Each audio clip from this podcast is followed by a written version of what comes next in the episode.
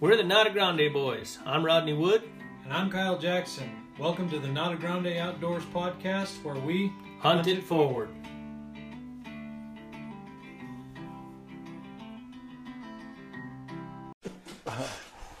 On that note, Yeah, Your mama's so fat. that's how you know it's going to be a good podcast. right, right. Well, when we bring it in with the With the good yo mama joke, um, we're recording, by the way. Oh, great. Yeah, yeah, yeah. Great. It's a little something that Rodney does. Yeah, I've been doing it. Been planning it for years. um, yeah, fun night. So we have one half of this year's Hunt It Forward participants Yep. joining us tonight. Mike Shine, welcome. Hello. And we're going to take him hunting this year. All right. Yes, we are. That's what we do. As is what we do. That's that's what it's all about. Hunt it forward. Um, that was our. I don't know if it was our goal when we initially started the podcast. Podcast. Part. Part. No, it wasn't I'm when going we to initially. enunciate well tonight. Uh, it wasn't when we initially started the podcast, but it uh, it became a a key goal within within the dynamics of what what the podcast was started for. Yeah, yeah. The podcast was started to help um, Put out good factual. To put out good information. information to new hunters. That's it. and we thought Kyle thought like the the the the idea was Kyle's. The name was mine. Yep. Uh, but the idea is what matters. The the the hunt it forward initiative. We struggled for a long time. We called it a program, a plan, and we eventually settled forward settled on initiative. The Pro- hunt it forward programs, initiative. program sounds very formal, and we're not there yet. Yeah. anyway, Like something you go to jail and you, Yeah, go, you yeah. get on the program or something. Yeah. any yeah. Anyway, we have our Mike's two. our hunt it forward graduate. We have we have two new hunt it forward participants this year. We do. that we will be taking antelope hunting later on this year. Uh, Shay couldn't join us tonight, but Mm-hmm. Shay's gonna he's, join us he's gonna join us later. Um, in another podcast, we'll be debuting him. But tonight, it's all about Mike. Hey. Um, like I said, welcome. And This makes us even, by the way. Why is that? Why is that? I so, um, we were, we were Oh, on how many people yeah, we we're- recruited? Not how many, but the, the the the dynamics of it. So, our first two participants were female. Both girls, yeah. Mm-hmm. Second two two participants, one girl, one guy. Now we got two guys, so we're totally even on it. Right, And we yeah. were afraid we weren't going to There get for to a that minute, point. there for a minute, we were very worried that it was going to be A lot of women. nothing but women. Yeah. Um, not that there's a problem with that. It's just you know we like to be diverse, Yeah. Oh, yeah. Across the board. uh, It's mix big it, points. mix it up, Keep it and, balanced. Like. um, right? So so yeah, uh, the it, we've we've progressed with Hunt It Forward throughout the uh, three um, groups that we've had. Uh, the first group was very We've apologized profusely. They were guinea pigs. They were guinea pigs. Yeah, it was it was trial and error. We were like, so we're gonna we're gonna try and take y'all hunting. We're not sure how it's gonna go, but it was freaking amazing. It was, Yeah. it was one of the one of my favorite hunts period of all time. Really? Um, yeah, we had such a good time, and to be honest, we were learning more, More than they we were. were probably learning more than they were Absolutely. um, with the whole concept of taking them hunting and teaching them and how the Hunt It Forward program was going to initiative was going to go, um, and, and and all of that. It was just very a, a great learning experience for us, and we had such a great time. And then it was successful. Um, both Adrian and Emily got antelope, so it was awesome. Um, the second year, um, we brought in two new participants the very next year, and uh, Shay and Ryan, and they were just as fantastic. And, and we're very grateful that they were because we really didn't know if anybody could live up to the first set. Uh, but they did. They were fantastic. Um, watching Shay.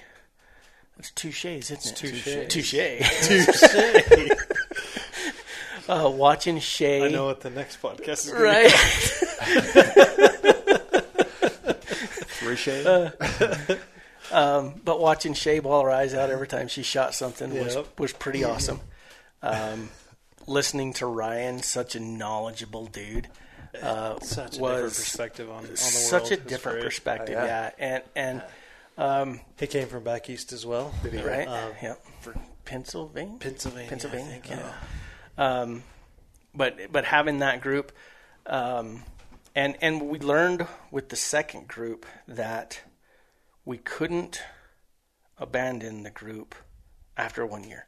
We had to do a return. So so we kind of slowed things down, and what it, it it means we're only getting basically one person a year instead of two people a year. But there's only two of us. It's hard. Uh, but it allows us to give them better information. So we, we take them out hunting, um, like like we will do with uh, you and Shay this year, Mike. Um, we'll take you guys out hunting. You'll you'll get some experience. It'll be a private land hunt um, for female immature antelope, and And- we'll, we'll take you through through all of it. We'll take you through um, Shooting, shooting, hunting safety, basics, hunting safety. basics, shot placement, gear. gear, get you out into the field, stalking, uh, identifying animals, um, identifying tracks, scat, all of that stuff. And Ooh, scat. and then the following year, what we'll do is we'll help you navigate the proclamation, the hunting regulations, the rules and regs for drawing a public land tag, um, which is really awesome uh, and very daunting. So, people like me and Kyle who have been doing this, particularly me, I've been doing it since before you even had to draw a tag. I mean, you've always had to draw elk, but you know, for the longest time, the counter. a lot of tags over were over the counter. Turkey was over the counter. Turkey Um, still is. and and now with the proclamation and the draw and the drawing odds and the units and it's so hard to get a tag nowadays um, it's pretty daunting. And so we f- like to follow it up now um, we did with ryan and shay. Uh, we followed it up with them the second year helped them put in they drew tags we took them hunting on public land and it was very very different. Still just as satisfying and just as fun and just as successful. Absolutely. But very different because public land hunting is so much different than private land hunting because of the pressure on the animals, the, the people amount that you're going to run into, there, all all of the different factors that you have. So it became important to us. We we recognized pretty early that it, that it was very important to go through that with them. Um, so we'll get to do that with you guys, and looking forward to it. Yeah. it's gonna be a lot of fun. Absolutely. Another cool fact about this year's group is they're here. There. Oh, we're all in close proximity, so Yeah. we're not having to Would you travel. say the other two in Albuquerque? Yeah, Yes. so we had to travel. Couple So yeah. I was I, the last group we had. I was living down south, and Kyle was. I was so I was almost at the very southern end of the state.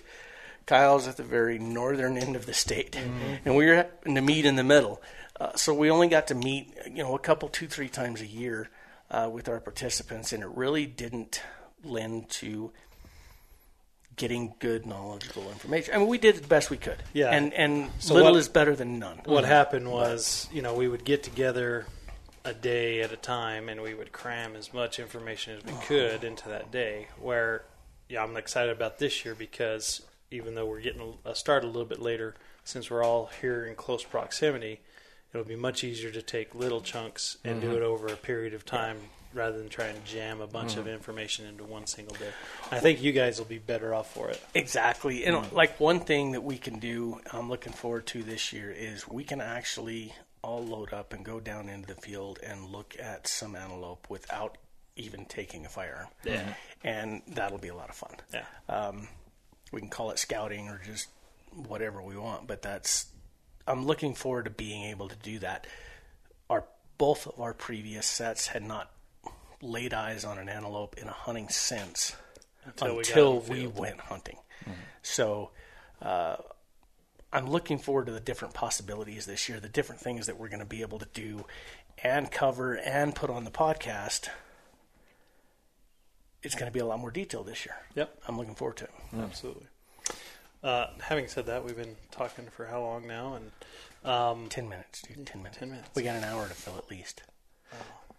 or not, you never know. Uh, Mike, It's hot. Give us, yeah, it's hot. Yeah. Now, now we got to roll into Mike. Uh, give us, give us some background. Uh, where are you from? Uh, kind of, um, just a little bit of history on you and and what got you connected with us. Well, uh, I was born in New England, in Massachusetts, just about an hour outside of Boston, right on the New Hampshire border. Um, grew up there most of my life. I was in, uh, you know, Boy Scouts stuff like that. That's where I got my first experience, uh, you know, with, with a rifle, 22 rifles back then. I have a great little story about that I can tell you later. But uh, yeah, ended up um, joining the military. I was in the Marine Corps, you know, reserves uh, for a little ways. So I had some more experience with rifles, but I never hunted, and I never had any friends who hunted. My father didn't hunt. Um, Is there is there a lot of hunting around around that area? so not too much, but there is. Um, you know, in Massachusetts, you got to go through hoops to get a, any kind of firearm, and you know it's really tough uh, stuff. Um, uh, I have friends, you know, who have uh, rifles and pistols, but they all live in New Hampshire.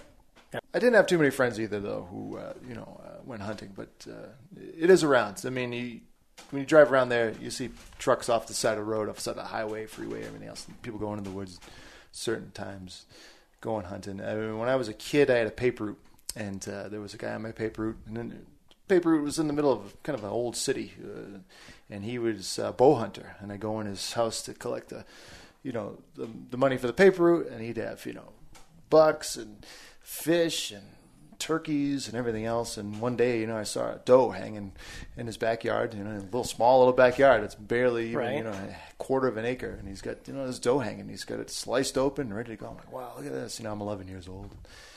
And uh, when I mentioned earlier, I had a friend who lived out in California. This is years later. Because I had lived in California for a little bit. Friend of mine moved up to Sacramento, and uh, in between there, I had, I lived in Arizona for a bit in Flagstaff, and was back in Massachusetts. But I flew out to see him, and we uh, drove back east. He packed up his van with all his stuff.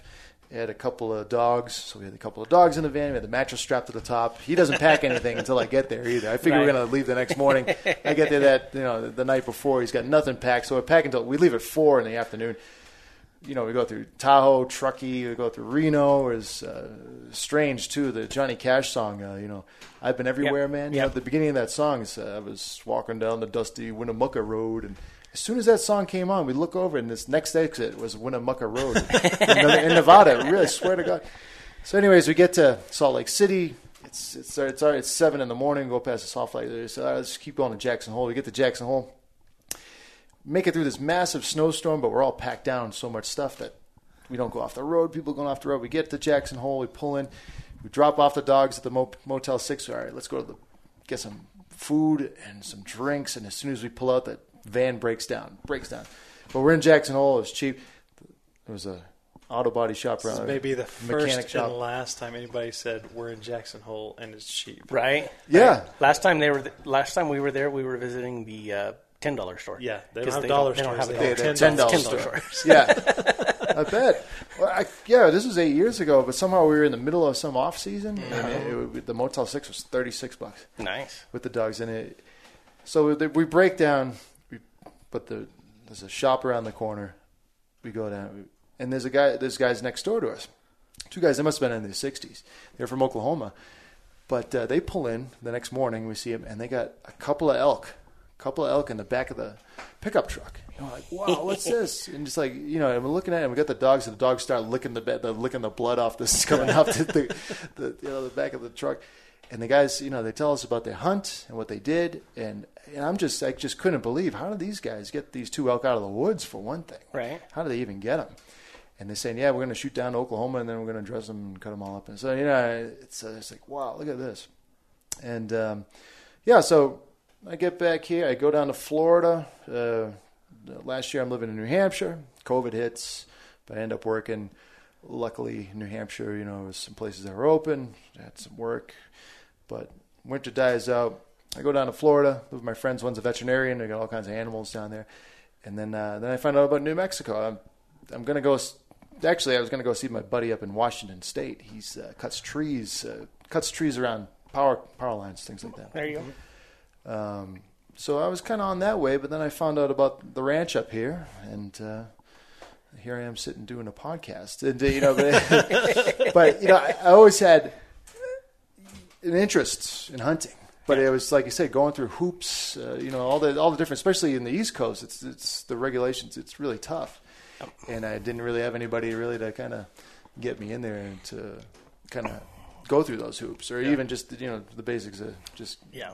getting a license. It- for it's a rifle it's tough here, place. and that's and that's the Hmm. you know that's the cool part is you never know who around you doesn't hunt Yep. but wants to. Yeah. It it is very. I, I find it very funny, you know, because uh, there's probably plenty of people that I've worked with and been around, um, and just never knew it. And you know, just one small little conversation with you, um, Yeah, and I don't even remember how that conversation was sparked. Um, yeah, we, yeah. We were but talking. then, you know, I, I'd asked you if you'd been hunting before, you. Yeah, and you said no. And um, I think we were talking about shooting. Um, but anyway, next thing I know, you I find out you don't hunt. I asked if you're interested. Mm-hmm. yeah. And I, tell, I told you, it like, forward. coming here, I'd love to learn. That's Yeah. why, you know, Yeah. I'm really Yeah. interested in. it. So, so really looking forward to it. Uh, yeah, absolutely. I think I think again uh, we've probably talked about it uh, numerous times on the podcast. Um, you you just never know who who's interested, who's not. Uh, Adrian Shea, uh, not the new Shea, last year's Sh- Shea. Um, That's going to be tricky. that's gonna be really tricky. Shay uh, one and Shay two. Usually, there's too many mics. No, Shay one, and two Shay. two Shay. I wonder if they like that. Yeah, it doesn't really matter. Yeah, it's all recorded. Now. Uh, anyways, both of them had had, ex- and I don't, you know, I don't know, I wasn't there, but both of them had, in in telling their story about how they got into the hunt it forward with us, uh, basically had said, you know, we have friends that hunted, and we had expressed some interest, but never outright asked, and just just never got anywhere with it. And so I, I think it's it's important. One, if you're interested in hunting, don't be afraid to ask somebody about it. Yeah. And two, on the other side, if you're somebody who does hunt, you know, kind of keep keep your ears open for somebody who's fishing for, you know, who's asking a lot about hunting, or Right.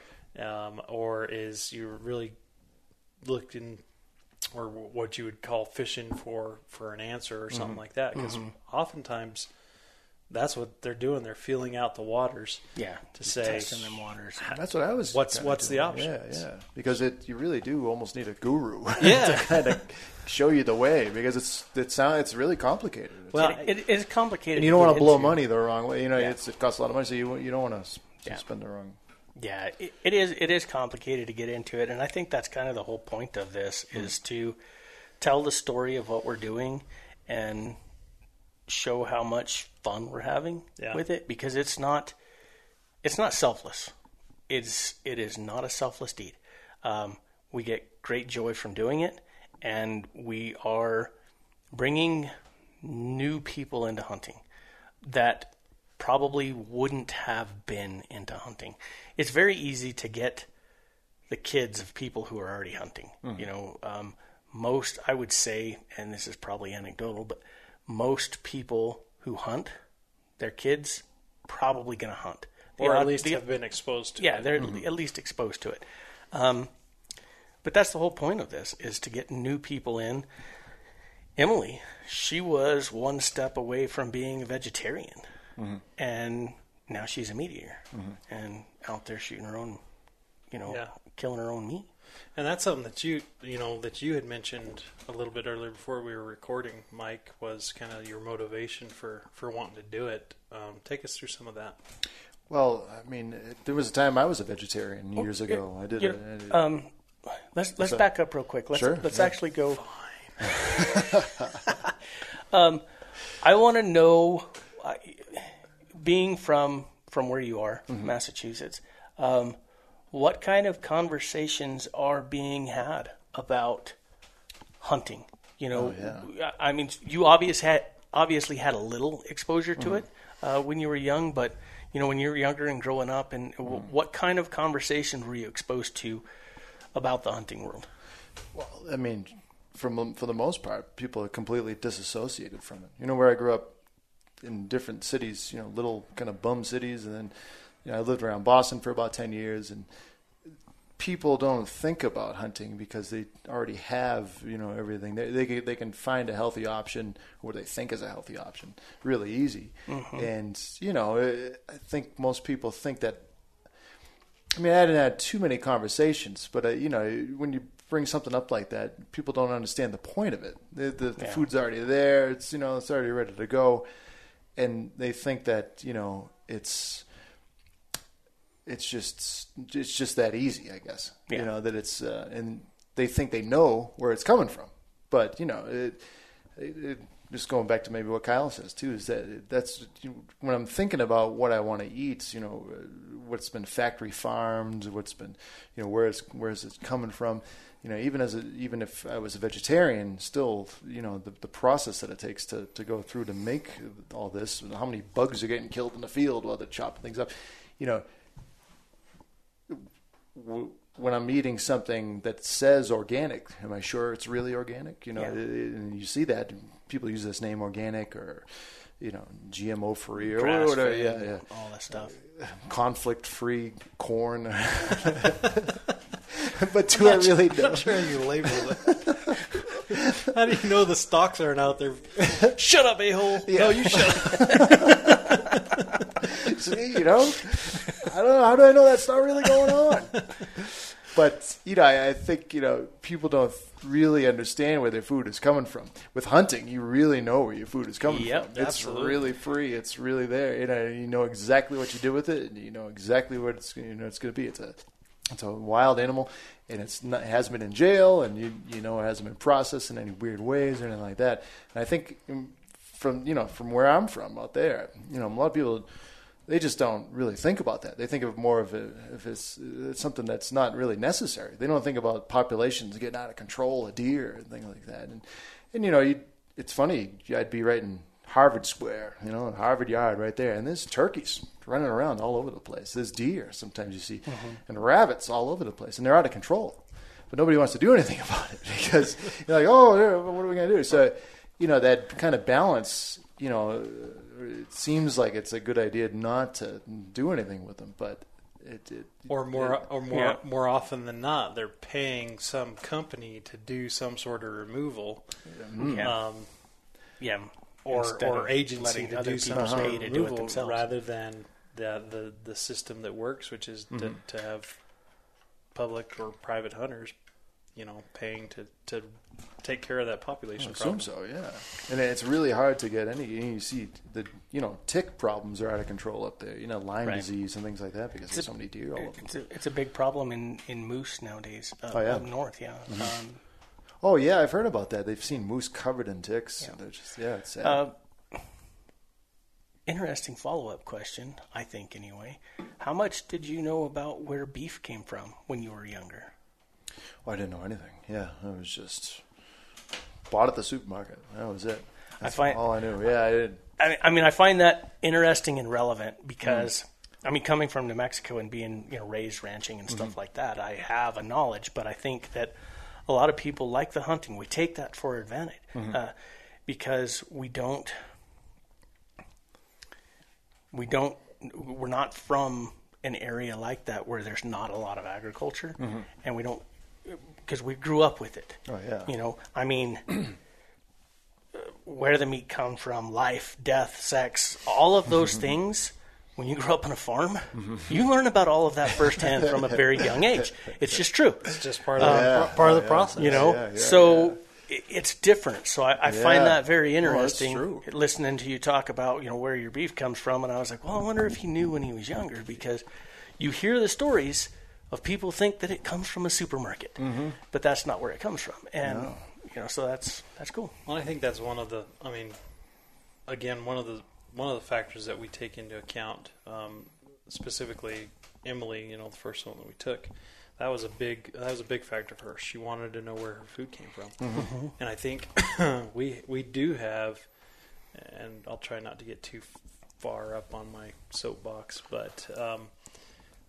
we do have a disconnect in society um, that I think causes some of these societal issues and this societal um, division uh, because people have become so far removed from anything. Uh, and I'm- I'm not gonna, I can't label it as real life because a person living in an inner city, their real life is the fact that they. Uh, you know, go to the supermarket and they get their food, but that doesn't mean that they can't also um, change that and have some small connection to nature, to uh, where your food comes from. They can do an herb garden on their balcony. They can, you know, um, there's a lot of people who are doing raising chickens Oh yeah. in the inner cities and things like that. And I think getting more people connected back to their food kind of in my in my opinion brings some common sense back into the world. Mm-hmm. Yeah. Cuz you learn some of those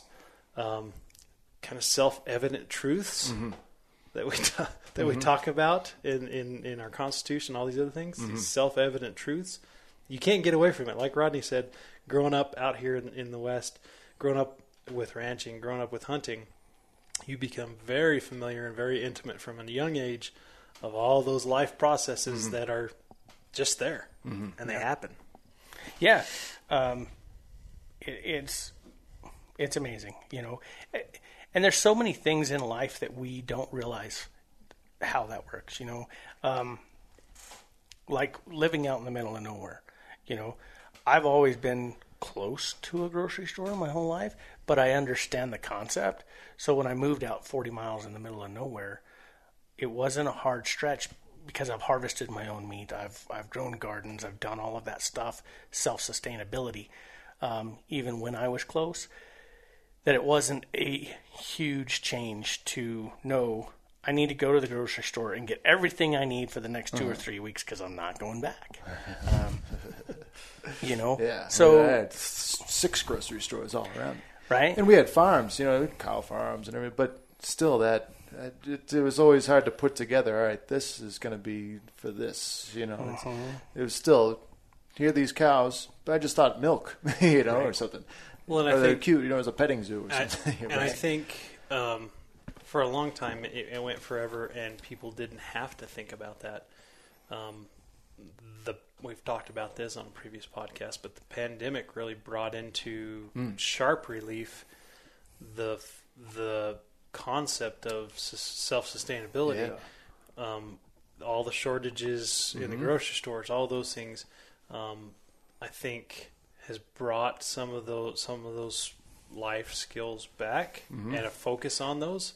Um, and and I think you know hunting is is and has benefited from that. We Yeah. you know this year in New Mexico, I think they had record number of applications for the bubbler draw.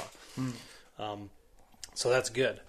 Uh, overarching, you look at those societal um, issues. And I, th- I, in my, you know, like I said, some of my reasons for doing this is exactly that. Let's connect people back to, uh, for lack of a better term, real life. And that's absolutely. I mean, we really notice this, the globalism that how stretched out everything is. Where we're getting you know these things from you know China and made in China, or meat from you know Buenos Aires or something. Who knows? You know, but all of a sudden people saying, "Well, what if I had to?" And with COVID, what if I had to do it for myself right here in the area that I live? It was it was pretty nice um, walking through the grocery store and looking at a completely barren meat shelf, knowing that I have an elk, a couple of deer, and an antelope in the freezer back home. it was very nice. Yeah. Uh, and that's, Well, that's- something that yeah. a lot of people didn't get to experience.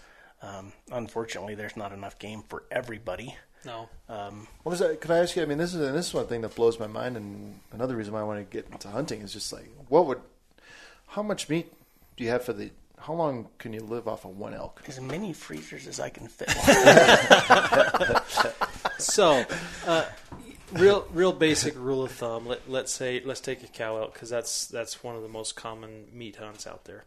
Uh, a cow elk can weigh you know field dressed somewhere in the range of uh, what would you say six Um, I think generally you're gonna drop off about three hundred pounds. Yeah. At the three three at the processor if you're taking it to a processor. yeah three hundred pounds, and you can expect to get. Uh, 150, 160. about half of that back. So, Quick math. I was I was thinking of a, a management bison for six hundred pounder, but Right. um, so three three hundred pound, three hundred fifty pound elk, you can expect back uh, processed meat about one hundred and fifty pounds, which sounds like a lot. But let's say if it's just you, that's Yeah. probably going to last you about a year or Well- a little more. We'll we'll run some numbers real quick. So you're basically looking at quarter pound per meal, mm-hmm.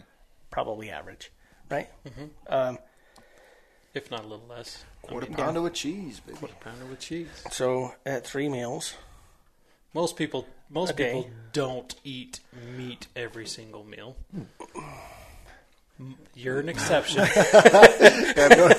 You're an exception. okay, So let's say two meals. At, let's average it. all right. Well, then let's go with a third a pound. Okay. All right. Point three times two equals times seven equals times fifty-two equals two hundred eighteen pounds. Mm-hmm. So, So an elk is not going to last you a year. Mm-hmm. If Just you just you. if you were to eat strictly elk, a third of a pound, two meals a day, it's not going to quite last you a year. But oh, as Oh, that's we two all meals know, a day. That's Oh, two wow. meals Okay, of elk meals a a day. day. Yeah, So all right, yeah, take into account you're probably going to eat some chicken in there. Yeah. Probably going to eat some pork, maybe shrimp. some But you're, beef. yeah, and you're talking about Chicken 150 pounds of meat. Yeah. Somewhere, somewhere in there, 150 to 200 pounds of meat, and it's 220 pounds at two pound mm. at so two you meals a can day. you can Because usually, it's me, not gonna with a last you a ste- year. you know, I'll have a steak maybe twice a week if I'm like you know, Yeah. in a place where there's Yeah. steak twice. So a week. know, you can if I was reasonably you can reasonably say for for you just for you if you were to take a cow elk you, that would last that would last you a year a Six- year's worth of meat. Six to eight months. If he's I, all- I calculated it at him, not me. no, I'm saying he's not going to eat elk t- two meals a day. No, he's going to eat some other things. But what we're saying is, if that's all he had, it's not. It's going to last him six eight months. okay if we if That's pretty good though. But Yeah. still, that's one animal. yes Yeah. That I go out do this work, ki- and then six, six, to months. eight months yeah That's that's a lot of meat. Yeah, that's still a lot of meat. Yeah, it is. It, it is. Um, it's a ton of meat, and that's why it's so valuable. Um, and that's one of the reasons that that we love to do it. Now, there's we talked about this a lot, a lot, and this is something that you'll learn as you grow in your hunting endeavors. That you will feel like you're not saving any money going hunting. That there's cheaper ways to go get meat. Hmm. It's really not. Because even if you process it, even if you have it processed, you're you're basically you're basic paying a dollar two bucks a Yeah. pound, hmm. something like that. versus what Bringing you it- would be paying in the bring it home, store, yeah. which you're looking at you know on, Yeah. the, on the low end for hamburger three to four dollars a pound. Yeah, there, there's a couple have of different. No idea where that meat's coming from. It's there's a couple of different ways that you'll get it out. Like if you take it to get processed. Now, one of the things that Mm. we're going to help you do is teach you some processing.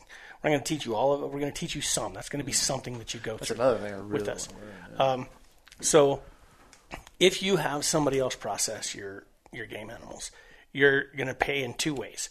Generally, they're going to charge you like a, a set price per hanging weight. So um, they'll hang it when you bring it in, hide off, and that weight. I've had them charge anywhere from a dollar to a dollar fifty for that weight, and then they take it in, and they process it all, and you get it back, and it's half that because they cut all the bones out, everything out, and that's what you pay for, right? Sounds like a pain in the ass.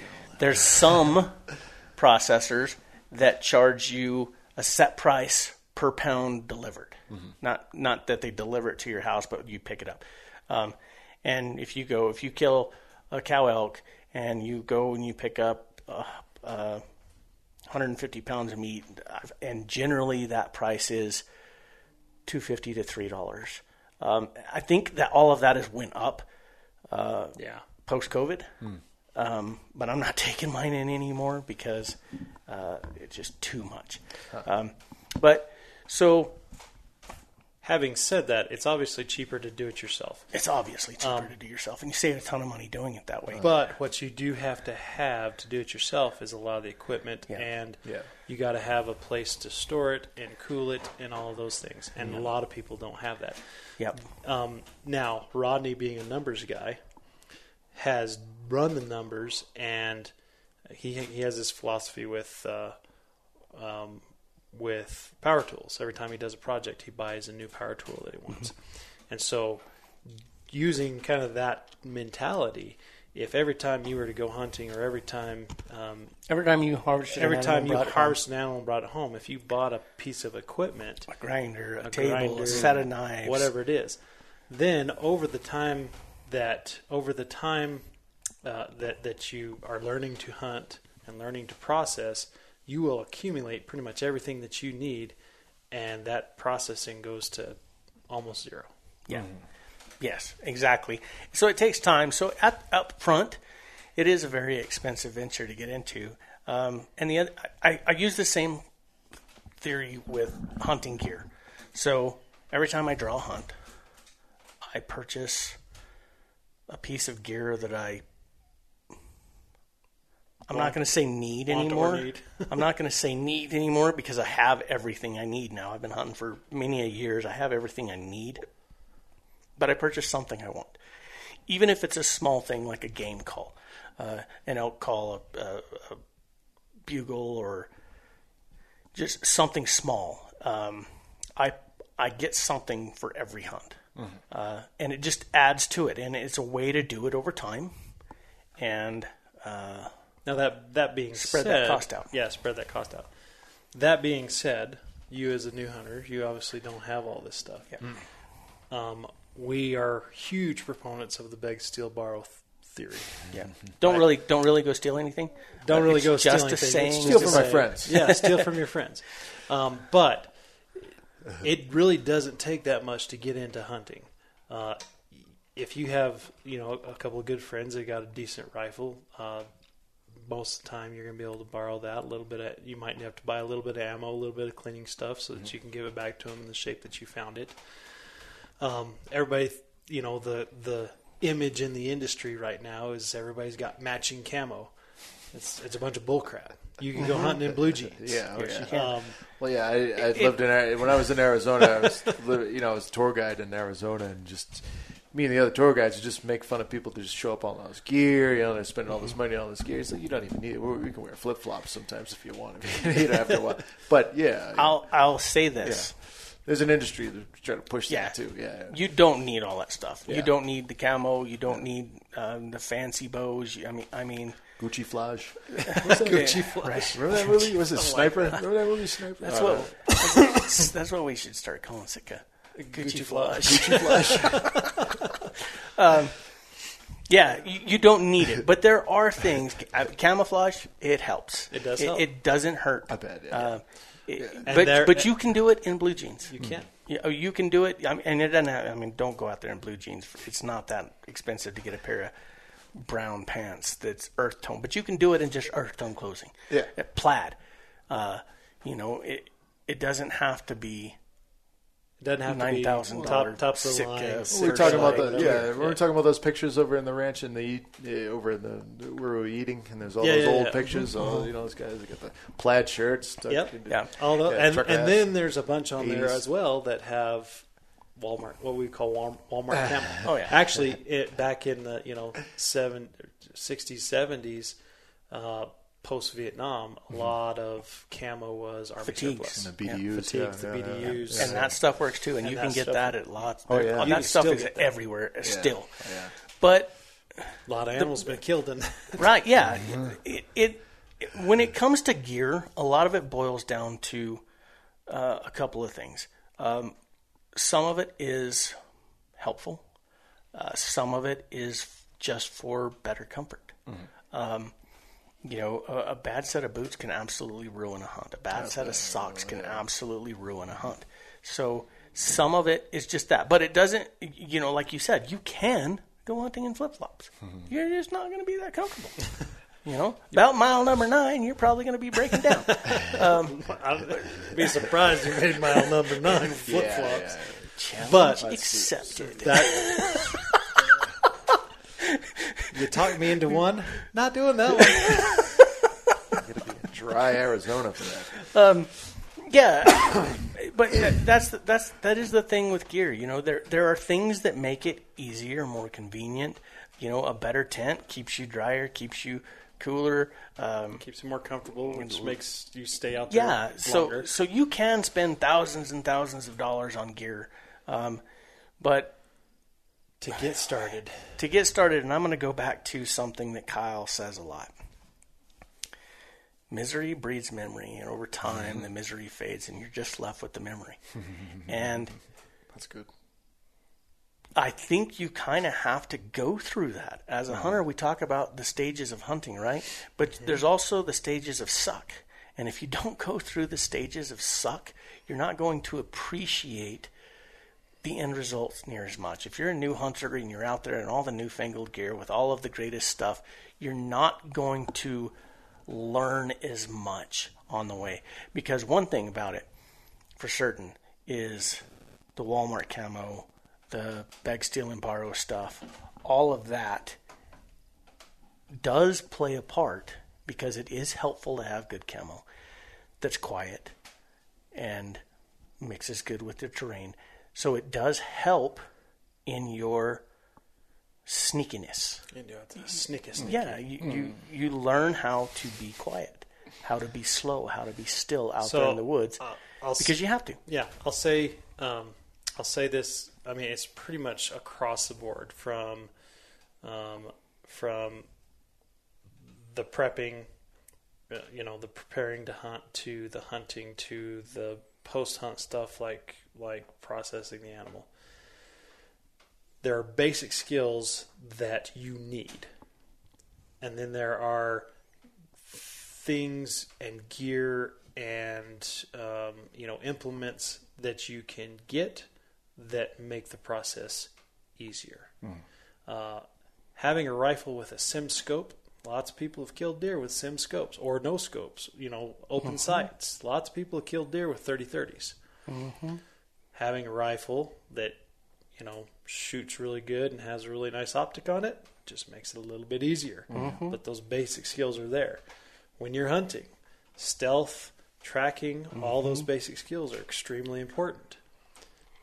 Having camo that is quiet accentuates those basic skills. Yes, It exactly. does not give you those basic skills. So a guy who you doesn't know give you those basic. it doesn't skills. give you those basic No. skills, right? Yeah, and when the time comes when it gets harder. I mean, I like now I like the philosophy of this too. I mean, what Yeah. you just said about this kind of goes back to just society at large is that things are a little too easy.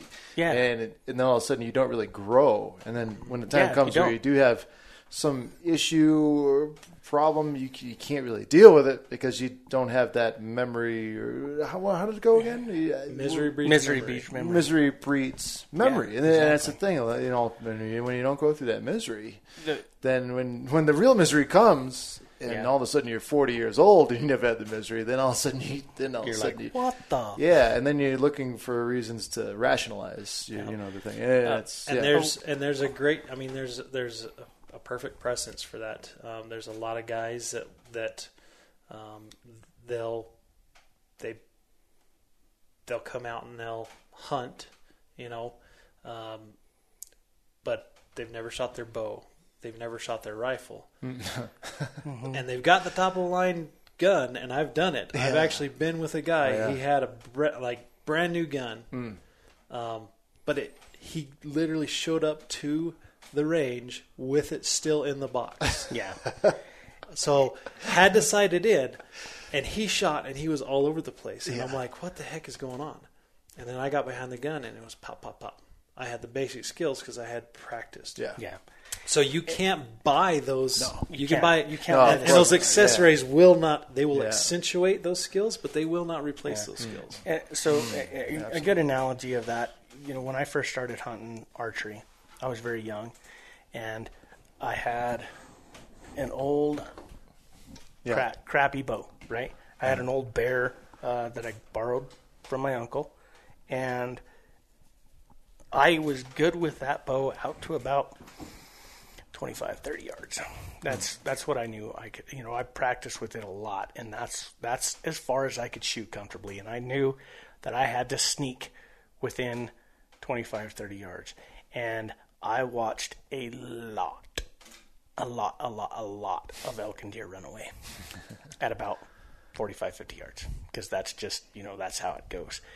And then I bought a better bow, and uh, my better bow, I could shoot 35, 40, maybe 45 yards, you know.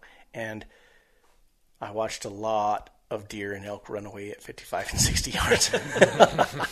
you know, but with every one of those animals running away, I learned, okay, I didn't play the wind right, or I stepped on a twig, or I got myself out in the open in the sun and got seen.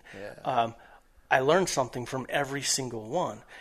The best offense is a better defense. Ex- exactly. You know, I, so by the time I bought a what four or five six years ago, I bought a top of the line bow, which is probably obsolete now. Obsolete. It's it's a great, Great bow. bow. I absolutely love it. Um, but by the time I got that bow, and I could sh- I can shoot 60, 70, 80 yards comfortably. Um, I know I can get to 40 yards. I know that I can close that distance. And with all of that, I've built in some ethics and I know that I can still get close enough. Hmm. And and now I'm not winging arrows at large distances because I know through trial and error that I can get closer. Hmm. So even with good equipment, it also taught me, like I said, morals and ethics on, on hunting, and I can get closer. So Just because you buy a top of the line bow right out, like if, Just you, 'cause if you you- Uh-huh. bought a top of the line bow uh-huh. right out of the box, and it had you know it was shooting so many feet per second, um, and anybody who was really good could shoot that bow out to 100, 120 20 yards. Doesn't mean you're going to shoot it out there accurately Yeah. because you don't Yeah. have those skills yet. Yeah. I mean, even if you can, even if you can drop an arrow in there nine times out of ten at hundred yards, doesn't mean you should. Just because you can doesn't mean you should. Um, But I know I can spend twenty grand to get up to top Everest, though. no problem. yeah, yeah, Somebody But- drag me up top there. But that's and that's kind of some of the stuff that we talk about as far as the stages. You know, I actually probably skipped a couple stages. I, I arrived at the enjoying the entire experience stage sooner than probably most. I wonder. But when did you start hunting? I didn't. I started hunting in college when when he and I were were, were roommates. Oh, you roommates in college? Yeah. Oh, yeah, no kidding. Yep. Yeah. Um, What so school I- did you go to? uh, NMSU. New Mexico State. All right, yeah. So Have we told that story on on the podcast? yeah, we have. Oh, yeah, great story. okay. It was a lot of fun. Um, so I didn't start hunting until I was, you know, Yeah. kind of, kind of an adult already. You Yeah. know, um, but it didn't. It took it. It took a once in a lifetime hunt in the Valle Vidal for me to realize I'm here for the experience. I'm here for enjoying this time with my brothers, not necessarily having to get an animal. Yeah. Yeah, and and you I don't know if you know this, but the the five stages of of hunting. They, you know, when, when you take hunter safety, which I think you should take, and I think we're going to probably require you to take through this hunt it forward process. You can do it online, right? Can Um, the the five stages of hunting, um, Kylan, you're going to have to help me out here. Uh, you're gonna so you're put me on the spot. the the beginning stage is um, taking an animal, just just getting an animal, any animal. Um, I think the second So one. the, the the five stages um, are You the it up. shooting stage. Yeah. I did look it up because it's been a long time since we've Right, I done know, a hunter ed course. So the shooting stage, you're just wanting to get in, get a, a Get a chance shot. at something, get a shot at something. Second is You mean a target? I mean, or just oh, no, this add, is add an animal. You, Add an you- animal. yeah, you want to get right. you want to have the opportunity to shoot at an animal. Yeah. Uh, and that's really kind of where we start you out. We're going to give you the opportunity. Yeah. Uh, the second stage is limiting out, uh, meaning you're going to take an animal, you're going to harvest an animal. Um, third stage is trophy stage. You're looking for a certain s- size or a certain quality in an animal. It doesn't have to be, uh, you know, you could, you could be looking for, you know, a trophy in a meat animal. You could be looking at a you know, specific, you know, type, whatever it is. Yeah. A, a certain I want to take I want to take a mature cow versus a young cow or Yeah. or, a, or a calf or something And- like that. And the the the the, the fun thing with that stage, I, I believe, is I don't think it's necessarily chronological. It, No. can, it can really be anywhere in there, um, because I think it can linger. You know, like I finally shot a mature buck, mule deer buck, with my bow last year. It's been a goal of mine that I have not attained until last year. Um, so even though I had progressed all the way to the fifth stage, that third stage was still something I hadn't attained. So So there's, that's uh, three. The fourth is the method stage. So I want to take an animal, but I want to take it with a specific implement. yeah, I want to take it with a bow, or I, I want wanna take, take it in the with a back country, or I want to take it by myself, uh, or I want to take it with a thousand yard shot from my rifle. Um, and then the last stage is the sportsman stage, which basically means you're you're enjoying the entire experience and you want to share that with others.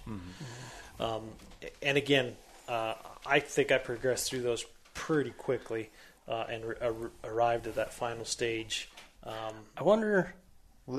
I wonder if that has anything to do with the fact that I was through most of all of my stages when you started hunting with me, and you just kind of fell in with where I was at. Possibly.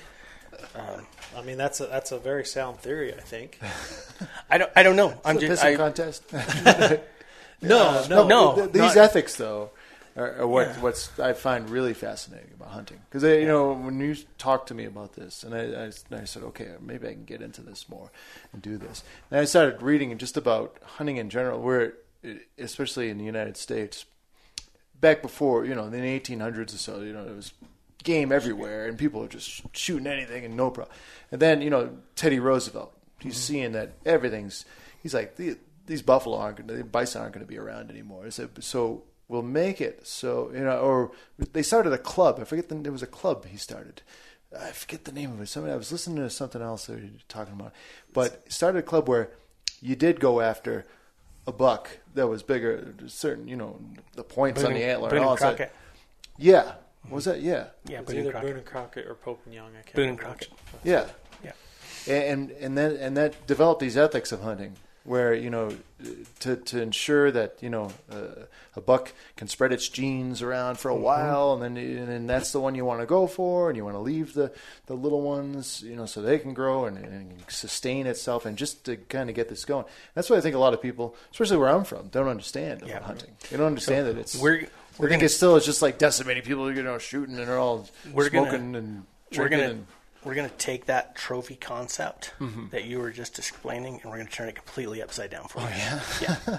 Um, so, I, Wait a second. Before you finish that, because Okay. I know where you're going with it, uh, I'm glad you brought that up Mm-hmm. because it, there's there's some other things that we're gonna we're gonna run you guys through to help you understand the history of hunting and why Mm-hmm. it is such a great conservation tool. yeah Um, and that's yeah, the fact, conservation. and, what you're talking about is known as the North American model of wildlife conservation. It's Mm-hmm. why we have such uh, phenomenal uh, recovery stories Mm-hmm. uh, Mm. of things like bighorn sheep, of waterfowl, of of white-tailed deer in the east. Mm-hmm. Um, uh, many because of the commercial hunting that happened uh, and unregulated hunting that happened back uh, uh, in the early early part of this nation's history. Um, many species were extirpated, were were killed off, um, but it was actually sportsmen, Teddy Roosevelt and others, who were the driving force in protecting those species, putting limits on themselves on, on what was a sport harvest, and putting through legislation to help fund the conservation and recovery of those species. And a lot of people don't understand that. A lot of people don't don't understand um, how valuable hunting is to the conservation effort. And now, uh, and and not only the conservation effort of big game animals, but all wildlife and all habitat through through conservation efforts of big game animals. Lot not just big game animals, all game animals, right down to squirrels. The, the, those conservation efforts have paid huge dividends to all sorts of other endangered species out there that are using the same habitat that our game animals do. and I, and so on this podcast we always talk about you know take take the information we give you research it for yourself come up with your own Red McBride. red opinion. McBride, McBride opinion uh, but we're gonna we're gonna tell you our opinion based on the facts that we know of of of why that is so important and moving forward why it's important to get you into hunting yeah, for those Yeah. purposes Yeah. yeah, and, and I'm I'm already you know looking into it and, and Yeah. just seeing like what it means. There's so so so much to it. Um, The the trophy concept. So, um, th- there's nothing wrong with trophy hunting, absolutely at all. The, the trophy hunting is is fine. It's one of the stages.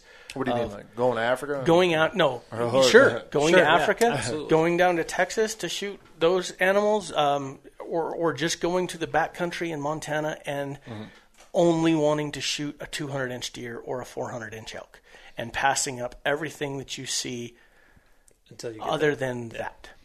There's nothing wrong with that. But but you're not talking about one of those controlled situations No. where they have you know they lay down some meat somewhere for the lion to show up Well, and you just kind of shoot it. You know, I'll, like- I'll, I'll, I'll touch on Depends, that. all right, I'll touch on that here in just a second. that's always some contentious But- stuff for some people. It is, but mostly out of ignorance. oh yeah, yeah. Um, so, I'll, and I'll touch on that right after this. But Yeah. so I'm just talking about trophy hunting as as a concept most people you're- see you're- it. So, what everybody is inundated with when you pick up any hunting magazine, when you watch any hunting show, um, when you go to any banquet or anything, it's all about a trophy, right? It's all about what we most people society considers a trophy is a large hmm. animal, yeah. a big rack. Um, the score, right. you know, when you talk about Boone and. Crockett, they So they Boone and Crockett, have yeah. certain scoring methods. Yeah, you measure record books. you measure the mm-hmm. antlers and get a score of inches, and you know the biggest inches wins. Mm-hmm. Um, there's nothing wrong with that, but what we like to say here is that shouldn't define the success of a hunt. Mm-hmm. A, a trophy can be a four point buck if your goal was to take an animal with inside 20 yards with a traditional bow. Mm-hmm. A trophy can be a, four, a, a forkhorn. It doesn't have to be a big old 10 point mule deer or a big old 12 point whitetail or a 400 inch elk. Tro- that shouldn't define a trophy. Anything taken with a bow is a trophy. It, it, it, it's a huge accomplishment.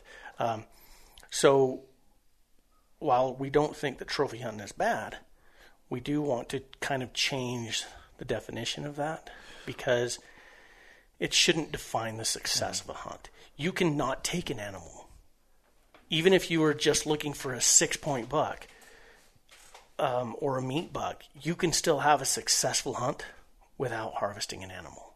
That's what we want to get across. We, we want people to have fun, enjoy themselves. It- it- we're kind of pushing for people to get to that fourth stage. Um, you, I understand you got to go through all of the others, but but that's that's what it is with the trophy.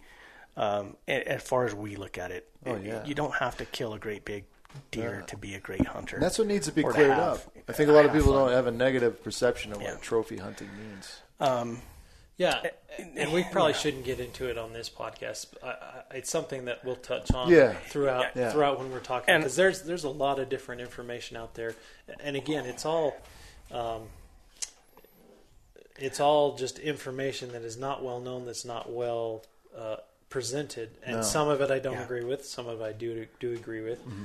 uh, but there there is there is some argument for trophy hunting. There Yeah. there there Absolutely. is- and, and I want to it's a touch very on valid argument. When it's Fair cleared points. up, though, Yeah. and Yeah, especially when it goes back to the, you know, Yeah. it helps conservation. and I'll I'll touch on that. understand that. I'll touch Yeah. on that right now. Um, it's- there was there was a, a ranch in Texas. So Texas is predominantly private, Mm-hmm. and there's a lot of Class A ranches, what we call high fence ranches, down in Texas, and they have all kinds of exotic animals. and tigers and. So there was They a- have more tigers than the rest of the world.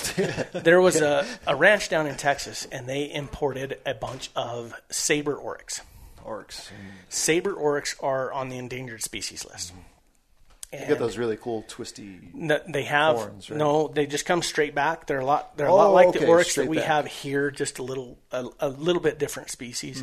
But they go Um, straight, long, straight they- back. but they like, curve. Yeah, yeah. they oh, curve. yeah. Straight back. So a regular oryx or gemsbok is what they're called in Africa. Hmm. Their horns go straight, um, and they're tan with black and white. A saber oryx is white with a little bit of red on it, and their horns curve back. Um, they're beautiful animals. Hmm. Um, this ranch in Texas had a bunch, and they were selling hunts for them. And I think the hunts were going probably for twenty, thirty thousand a piece, and um, a lot of anti-hunters were fighting to get it shut down because these animals are on the endangered species list and they didn't think that it was right for them to be hunted. But here's the facts of what was actually happening, and this is where ignorance and sometimes just blind hatred comes from. What was happening on this ranch is this ranch was made a deal with uh, a ranch in Africa, and they purchased a bunch of animals, and they had a breeding program on this ranch in Texas, and they were selling hunts to pay for the breeding program, and breeding saber oryx, and then shipping um, baby saber oryx back to Africa to help repopulate yeah. the the saber oryx population in Africa, thus trying to get them off of the endangered species Yeah. list. And this is what people were trying to shut down: Mm-hmm. is hunting paying for conservation, Mm-hmm. and that's bad. Um, simply because they just don't think we should kill it, but they're not going to exist anymore Mm-hmm. if we don't. That's a fact.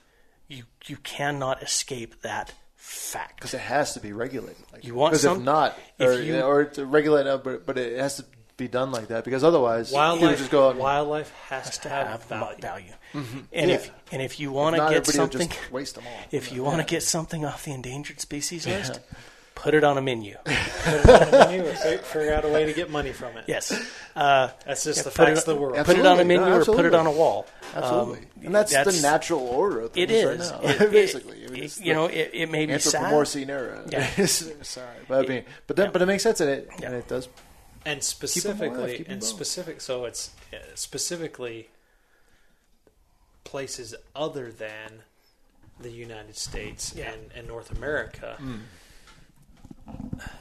We we've done really well for ourselves. We're very comfortable, and so we have time to sit around and, and debate these these issues of hmm. conservation and, hmm. and what can we do to save things. The world doesn't run on conservation.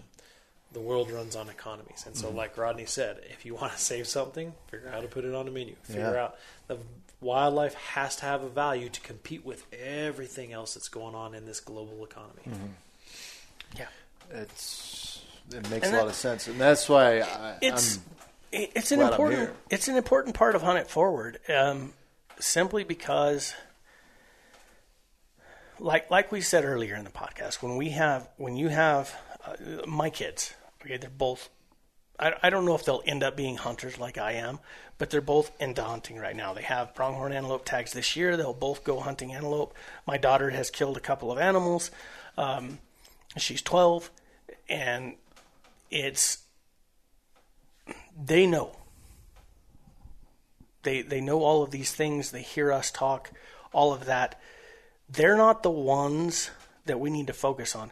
One of the important things about Hunt It Forward is getting new blood into hunting, new people into hunting to help conserve the sport of hunting as conservation, to preserve it for future generations. Um, and to do that, we need new people. People that weren't going to be in the sport, people with different perspectives, people with different ideas. Uh, and to educate them properly uh, on why hunting is confer- conservation. Because without that, we'll lose hunting.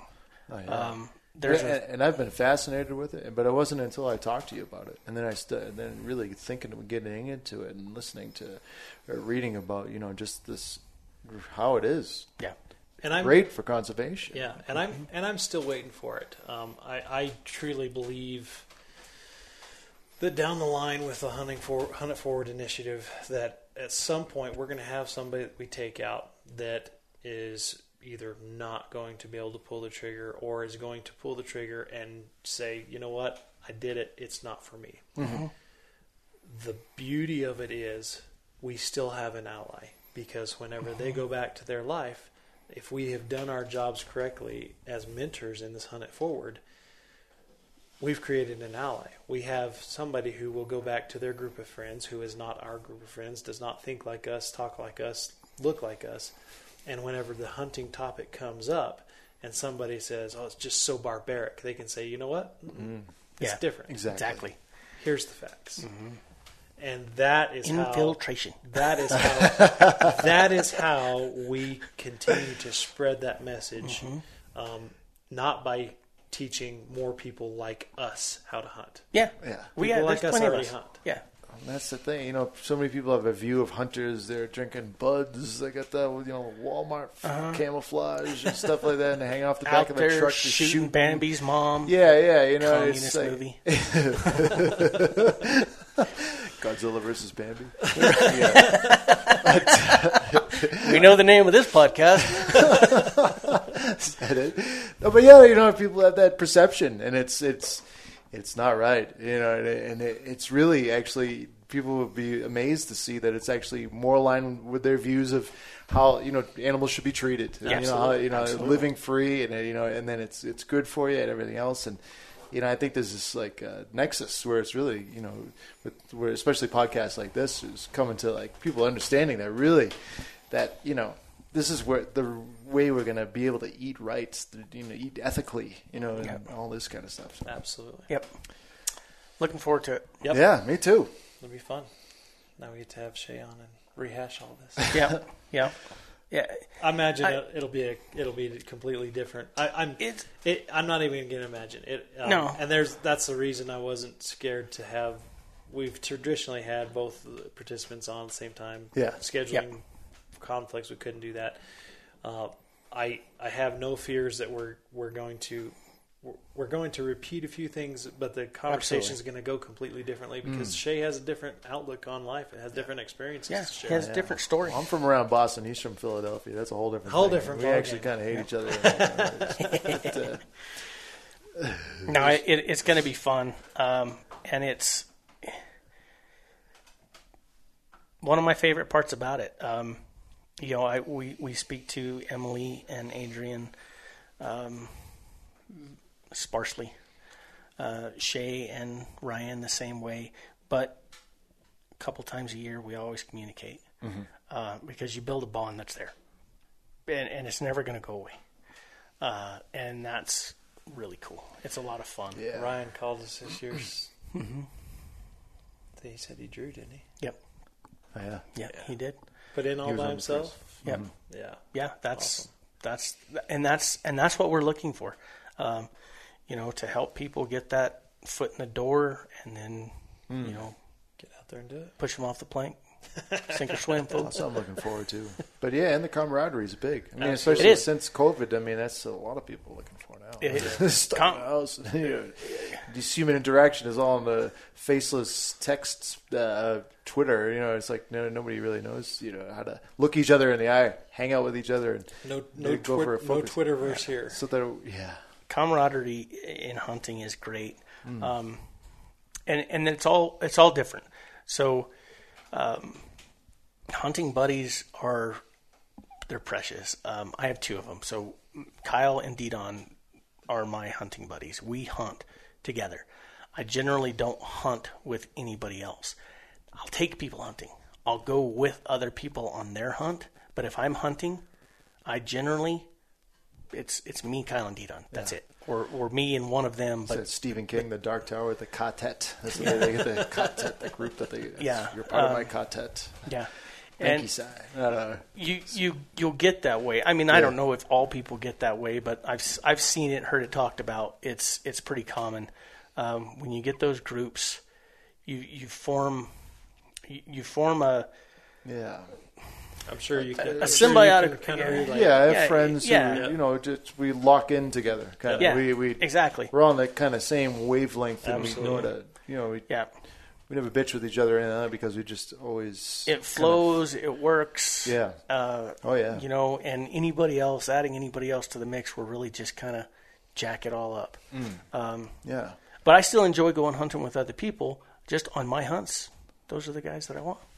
You know, but it's all part of it. It's par- it's part of the process that you'll. You know, I've hunted with a lot of people. I love hunting with my family. Don't get me wrong. Um, I, I grew up hunting with my family. It was all of my family. They all hunt. the wives, the daughters, the husbands, sons, uncles, granddads. Yeah. They all hunt. My whole frickin' family hunts. Um, and that's a lot of fun. Um, but I wanted to branch out, see more of the world than just Hunting. you know successful. Mosquitoes. Limiting Hunting outstage mosquito. on flying ants. Uh, but yeah, it's something that you'll go through. You know, you'll you'll hopefully you know throughout your years of hunting, you'll you'll find a, a group that you hunt with, and then um, hopefully in the years to come, you'll take new people hunting. So That's part of the whole prolifer- proliferation. of it. Proliferation. That's it. word of the day. All yeah, right, guys. Looking forward to it. Um, we'll too. we'll have Mike back on several times this Yep. year. I'm sure. Yep. As we progress. Sure. a lot of hunting forward coming up in the next couple of months. Absolutely. Looking forward to it. Mike, thanks for joining us. Thank you. Kyle, It's good to be here. Adios. adios. See ya. Thanks for joining Not a Grande Outdoors podcast. Come follow us on Instagram, Twitter, Facebook, and YouTube. And don't forget about our website, www.notagrandeoutdoors.com. Adios.